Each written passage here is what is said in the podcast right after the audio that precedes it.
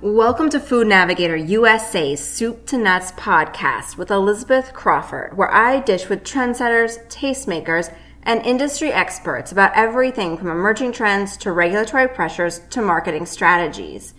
U.S. consumers are snacking more than ever, according to IRI data.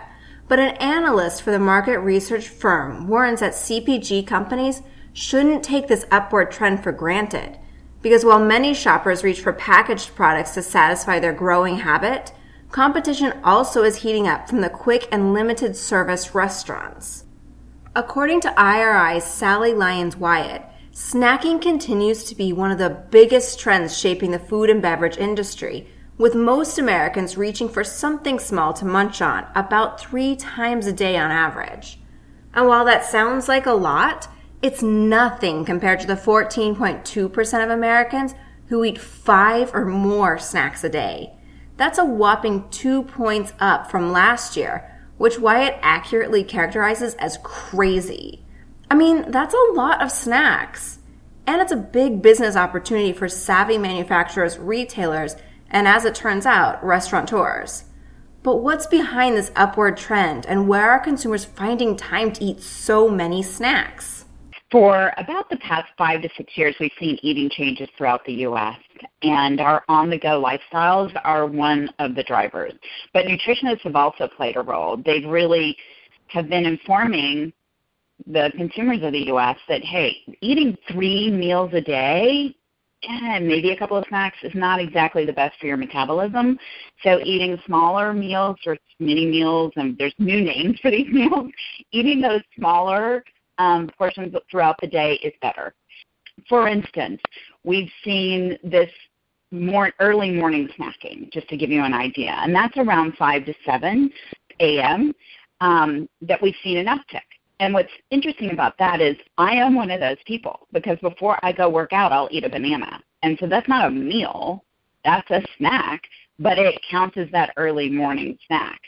So um, and then you have some new names. So instead of lunch and dinner, there's dinner, and instead of you know brunch and dinner, there's Brinner. I mean, so there's just some new lingo out there that especially the millennials have put out too. Um, and there's been some commercials, as a matter of fact, in the last year that's kind of leveraged that new lingo. As consumer demand grows, more venues are stepping in to meet their need, creating increased competition for traditional retailers but also more opportunities for manufacturers. There's many places that consumers can go to meet their snack and treating needs. So I've seen a lot of specialty stores pop up around the U.S. These candy stores that have you know sweets and and um, snacks. There's that's really fun and engaging. We've seen vending evolving. I mean, I actually live in Dallas, Texas, and you can get a cupcake from a vending machine. Um, quick serve and limited serve. You can go to like um, a Dairy Queen and get a Blizzard with your favorite candy, right? So there's just this blurb that's kind of um, and availability that's really driving the ability to buy snacks almost anywhere. Think about your Home Depot, um, any of the home improvement stores. They have a snack section. Um, movies. So from a broad perspective, consumers can really get their snacks almost anywhere. Increasingly, this also includes a quick or limited service retailers and restaurants, which could be considered a threat to CPG manufacturers, but also an opportunity. And the uptick going to quick serve and limited serve is there because of the availability. Um, I actually got out of my car the other day on a trip and saw a Zoe's Kitchen have a billboard out front that said um, snack boxes. And I looked, and they looked like the ones sold at retail, where they have the four different compartments, and for them, they had their pita chips and the hummus and a couple other things. But the point being is, variety snacks are big, and you can get them almost anywhere. I, I do think that there is definitely um, some momentum in their favor. Uh, from Technomic found out that if you look at their um, quick serve or limited serve restaurants, they're both had growth in 2016 of, of almost 4%. So that's that's quite substantial when you think about kind of the slow growth within the U.S. But what was also telling is I do a snacking survey, and in that snacking sur- survey, I found the following that was kind of an aha for me. Um, 42% of consumers go to quick serve and limited serve one to two times per week, and that's up three points. That's that's a lot, 42%. But here was the one where I was like, whoa, 11% of consumers go three plus times per week, and that's up four points. So quick serve and limited serve are definitely in that consideration set for treating and snacking, hands down. Um, are they a threat? I think I think if you're in retail, no matter what channel you're in, all I think all of the different venues are a threat. But then you just have to carve out where you want to play.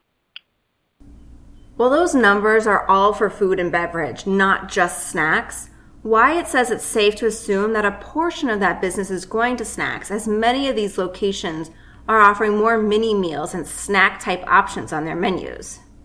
Another emerging outlet for snack sales is e commerce, which Wyatt says may be small now, but won't stay that way for long e-commerce is legit. There are more and more consumers go, leveraging e-commerce, more and more retailers engaging in e-commerce. And although the sales uh, for snacking are small, on average, probably 2% of sales are online, um, except for maybe bars where it's 7%. There is, it, it is totally ready for the highway of growth um, between now and 2020. So we're estimating the tipping point is coming, and when that tipping point comes, you're going to go from 2 to 10% extremely fast.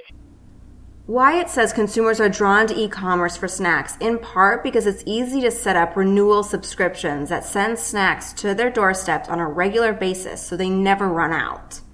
As for what consumers are snacking on, Wyatt says the fastest growing categories year over year reflects the larger trends of fresh, healthy, and transparent.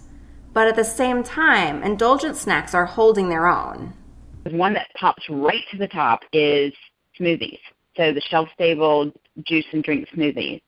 Smoothies have proven to be, whether they're refrigerated, shelf stable, you buy them in a specialty store, they've started to be one of those go-to snacks because they because it is on the go and it can put it can ingre- the ingredients can be fruits and vegetables to really help you get to that nutritional count that you're looking for. Um, the other one that comes right behind that, that's had growth for the last five years, is refrigerated appetizers and snack roll category. But within that, it's sushi. So again, sushi being portable, packed with protein, um, fresh, it's also transparent. You know what's in there, so it's proven to be um, a top seller. Fresh, those snack size produce. So whether it's the variety pack where you can get the apple and the dip, or you can get a variety, um, cauliflower, broccoli, carrot, and a dip, you know, or just a good old package of um, cut apples. Those snack size produce items of, of just in mass have also seen great growth. But so I've talked a little bit about the healthier ones, but the other ones that jump up there that are not necessarily um, on the healthy scale would be snack, snack cakes and donuts on the refrigerated side. They had large growth, um, as well as refrigerated dips, chocolate covered salted snacks. Um, they had some great growth. Looking at snacks through a slightly different lens of raw growth, not just the percentage change reveals a very different answer to the question of what consumers are snacking on. When you look at percent change, you are overlooking some of those big categories because big categories can't have double digit growth on a regular basis just because of their size. So if you look at just good old fashioned raw growth, salty snacks had a big year, a lot of that driven by Frito Lay's innovation. But ice cream sherbet had a huge year um, as well.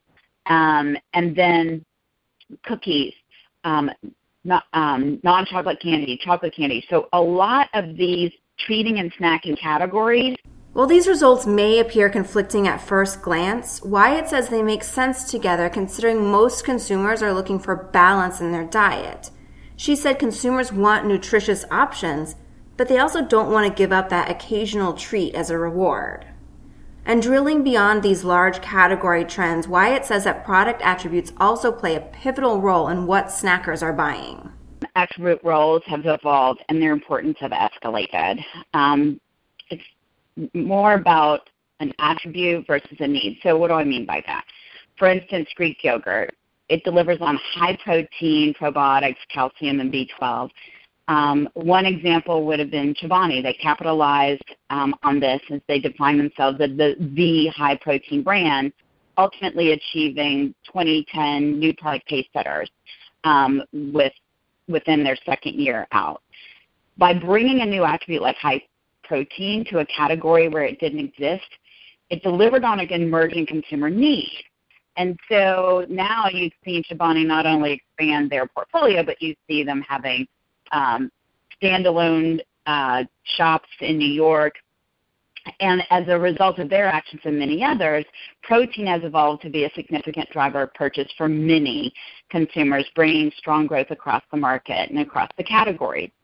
Um, you see the same thing similar as gluten free. It's definitely a need for many consumers, but the difference is protein is kind of like a mass need, almost everyone needs protein, where gluten free is going to be more for a targeted group of consumers, either those that are have celiac disease or are watching and wanting to minimize their gluten intake.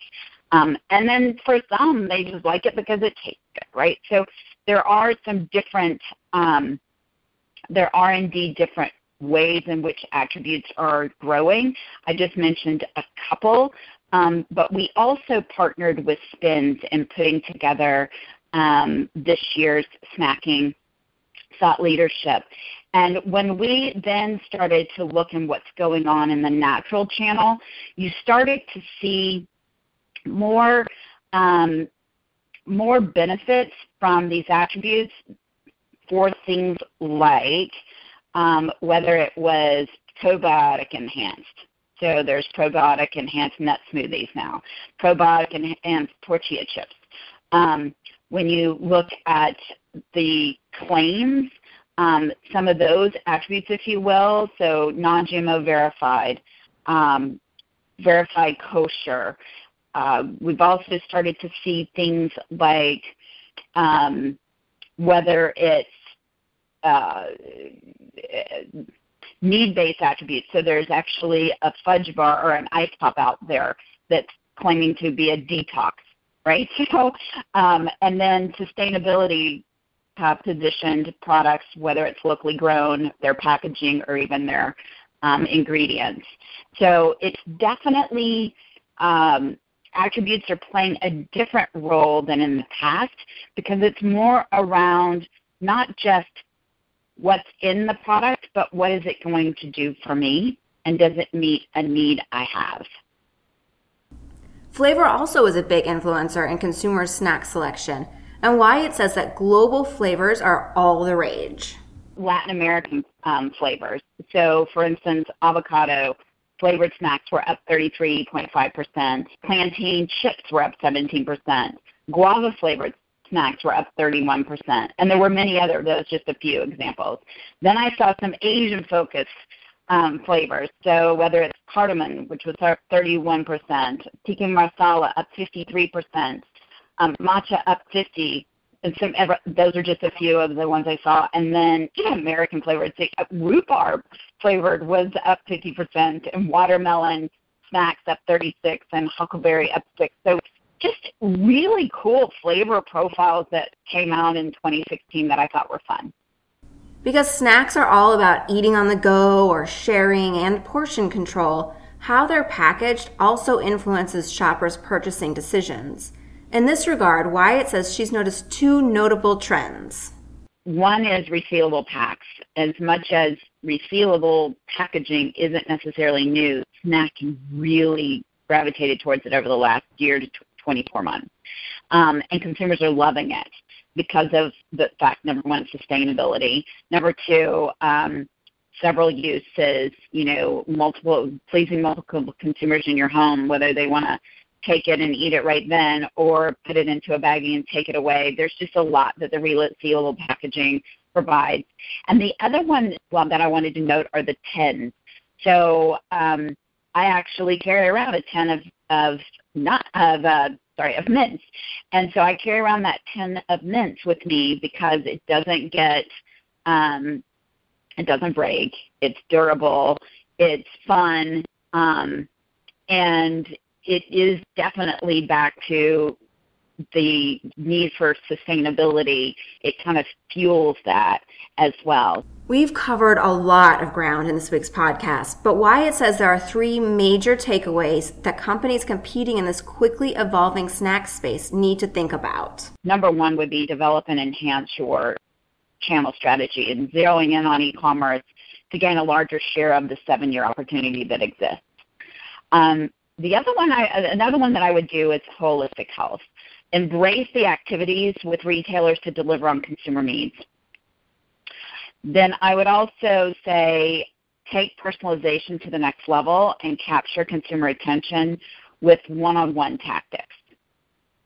And then the last one that I want to mention is innovate in and out of the category to increase sales in and out of traditional channels because we spent a lot of time talking about how snacks are available everywhere. So really innovating in and out of the category can include, you know, ingredients, um, packaging, and anything in between. Hopefully, all of this will help those of you who are heading to the Sweets and Snacks Expo in Chicago next week more easily navigate the snack side of the event. And if you want to know more while you're there, be sure to check out Wyatt's session on the state of the snack industry at 9:30 in the morning on May 23rd. With that, I want to thank you all for listening to another episode of Food Navigator USA's Soup to Nuts podcast. I hope you'll join me again next week. Until then, this is Elizabeth Crawford wishing you a profitable and productive week.